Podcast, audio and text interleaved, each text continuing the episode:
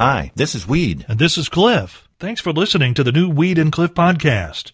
It's a collection of things we think are interesting, and we hope you enjoy our take on them. And if you do, please consider clicking that Support the Podcast button over on the other side of the page. Thanks again for listening to the new Weed and Cliff podcast.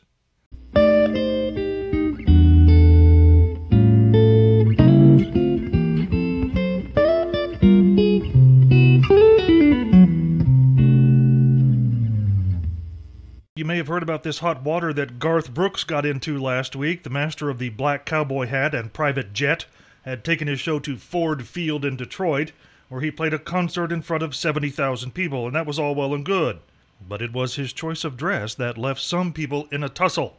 Pictures of Garth on social media showed him wearing a gray jersey with the name Sanders on the back, along with the number 20, and more than one poster to his Instagram took exception to what they believed were political leanings, as in Bernie Sanders 2020, when actually he was honoring NFL legend Barry Sanders.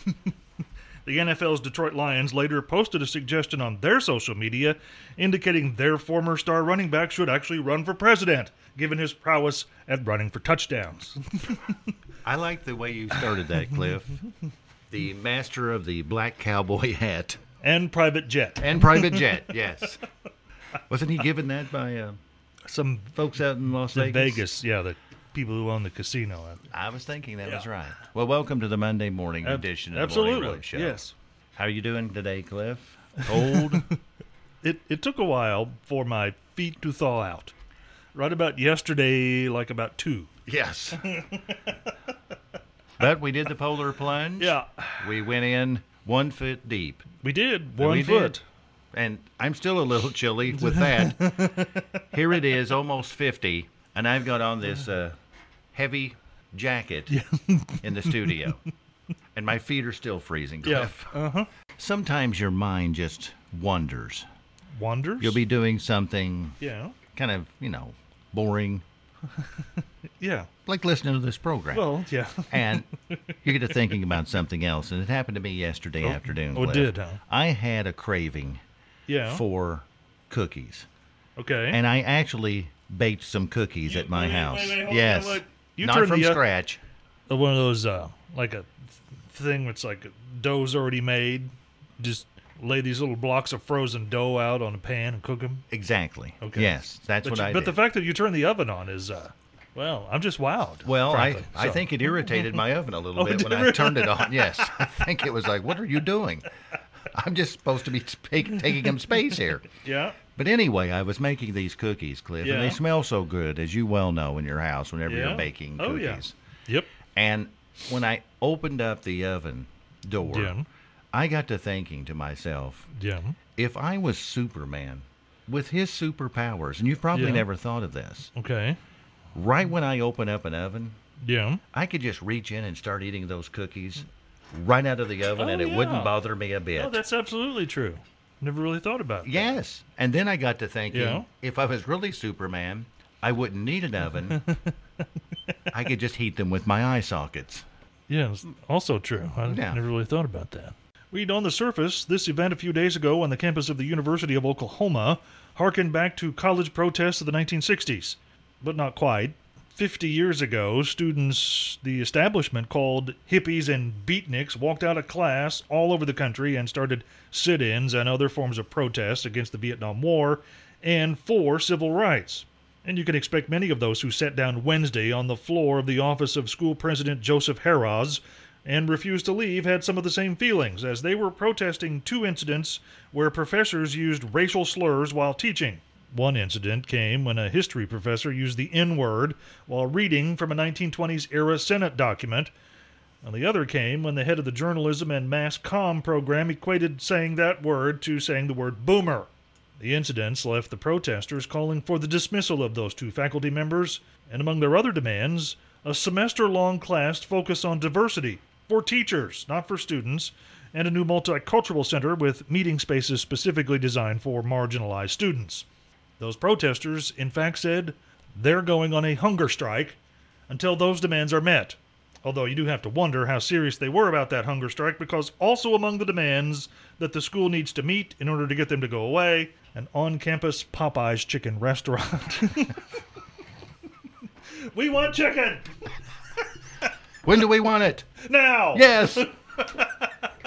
This morning when I came into work, I turned on my computer screen, and one of the first stories that popped up was today is the 58th birthday of John Bon Jovi. He's 58. He's 58 today. And I got to thinking, because when there's just different artists, whenever you hear their name, you think of that signature song that just pops out in your brain. True. You know what I'm saying? Right. No, I totally understand. And with Bon Jovi, the one that always pops out in my name or my head is Living on a Prayer. Remember that song, how popular it was? Yeah. Fast, upbeat, things are going on. Yeah. A lot of guitar playing in it. Yeah. And I got to thinking, Living on a Prayer. Yeah. And now today, if I was going to write a song, Cliff, I think I would call mine Napping in a Chair. Whoa, whoa, we're napping in a chair. That sounds like a Weird Al rendition. Maybe you should work with that a little bit. Maybe I should. Yeah. Cliff, I just want to say a big thank you, a huge thank you, actually, to Walter, who helped us out at the Polar Plunge. He you know, we always say somebody's, you know, going to do the dirty work for it. He actually did the dirty work for us. He did the dirty work for us.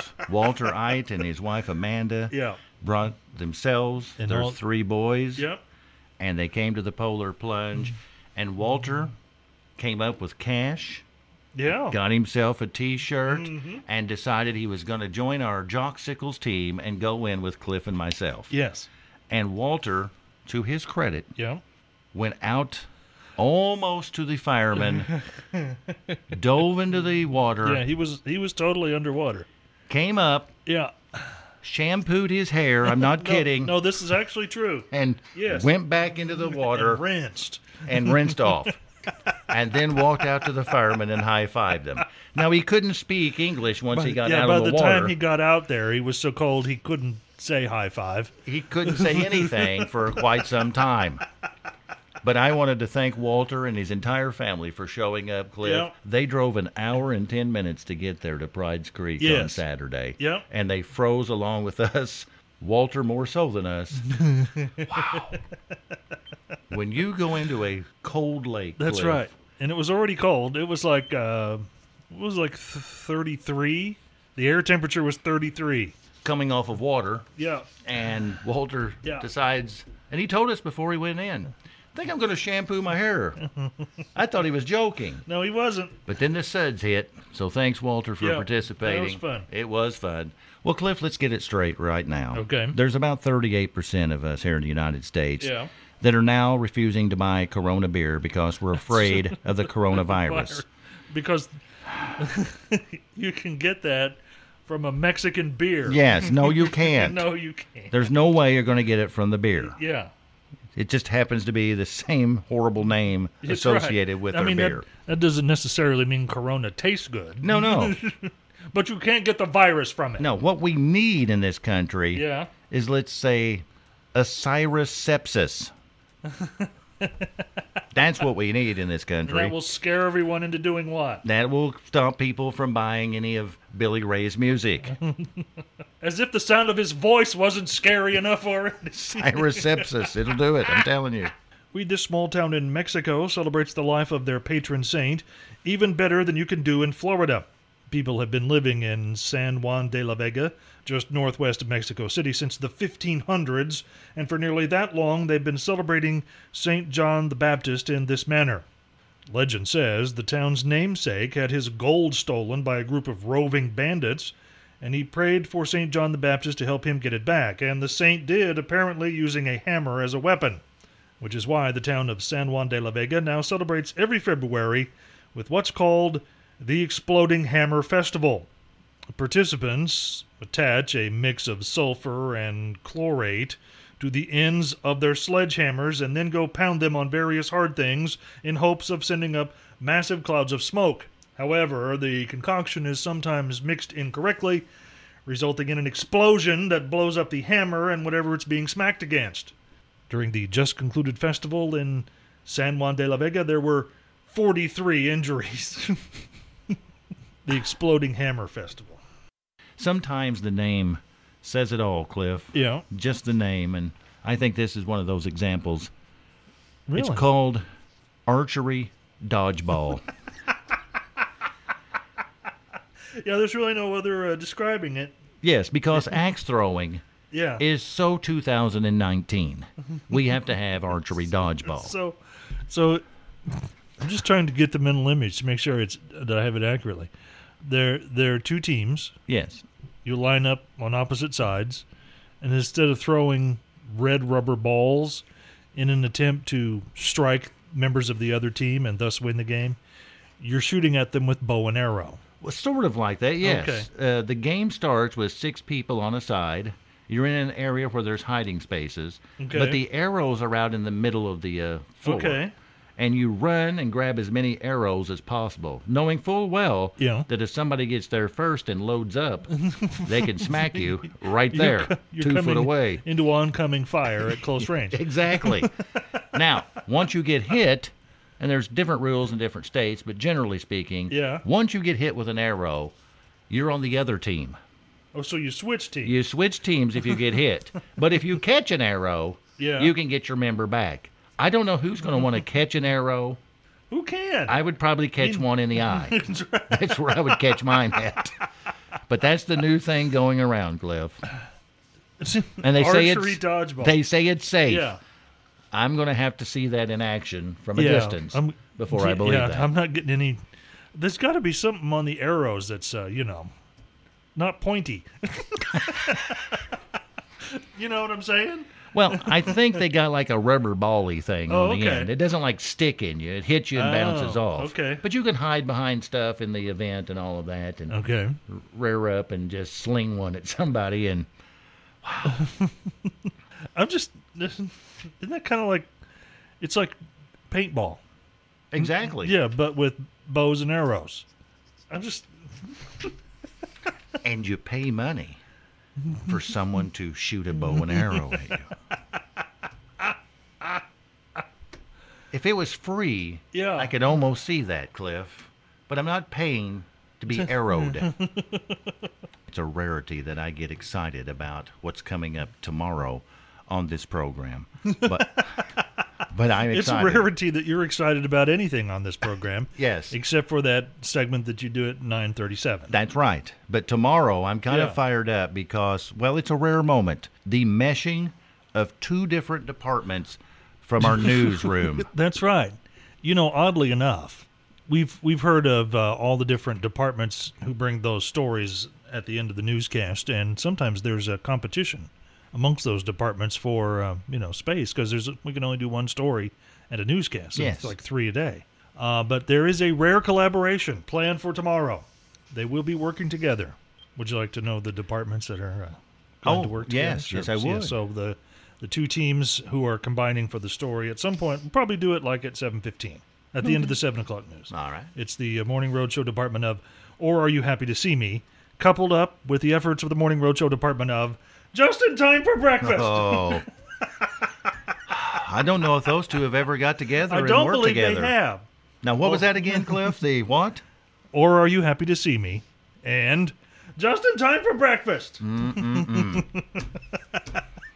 he has been giddy working on this already. Oh, yeah. It's going to be fabulous. Generally, Cliff doesn't work on the stories till he gets here in the morning. He's working early. It's time now for Take It to the Bank. And today we're talking about peanut butter facts. Probably didn't think you'd ever hear of that on a Monday morning, but today's your day. Yep. Cliff, 1 acre of peanuts will make 30,000 peanut butter sandwiches in just 1 acre. Okay. It takes about 550 peanuts to make a 12-ounce jar of creamy peanut butter. How many? 550 peanuts in a 12-ounce jar. Cool. And here in America, we will eat about 700 million pounds of peanut butter every year. Dang. That's a lot of peanut butter. Dang. And one more fact, Cliff. Yeah. This could be a great place to work if you love peanut butter. The Jiff plant in Lexington, Kentucky yeah. is reportedly the largest peanut butter factory in the entire world in Lexington, Kentucky. I had no idea it was in Lexington, Kentucky. I had no idea where they made it either, but that seems to be one of the main places. All of that you can take to the bank. The military, I read, is getting really close to having the ability to make things turn invisible. Kind of like a cloak of invisibility that you've heard about all of your life as a kid. A cloak of invisibility. Yes. Okay. I've never had a cloak. No. But now I'm kind of wanting one. Yeah. But I'm wondering if you had a cloak of invisibility, don't you think you'd have to hang it up in the same place every single day? Oh, yeah, because, you know, it's invisible. And how do you clean it? Well, you got to follow the manufacturer's label, because if you put bleach on that, it's not supposed to have, it's going to be rendered visible. And there has to be some way to decide, I guess, by the label, inside or out. True. Because if you put it on backwards... well, then you can't see anybody. No. Cliff, was there anything said today? Yeah, there were several things said today, but, oh, wait, before we get to those, let me read you this information I just received. Today is National Diarrhea Awareness Week. Runs until Friday. Oh. Besides that, was there anything said today? Number 3, the Exploding Hammer Festival. Number 2, Archery Dodgeball. And the number 1 Morning Roadshow phrase for today. I think I'm going to go shampoo my hair. And don't forget, tomorrow, combination on the news. That's right. There'll be 2, probably right after the 7 o'clock news, stories featuring information from the Morning Roadshow department of Or Are You Happy to See Me? And Just in Time for Breakfast. No, I can't wait. Yes, I can. If there's something you'd like to hear us talk about, go to weedandcliff.com and click the Contact Us button and send us a message. Thanks again for listening to the new Weed and Cliff podcast.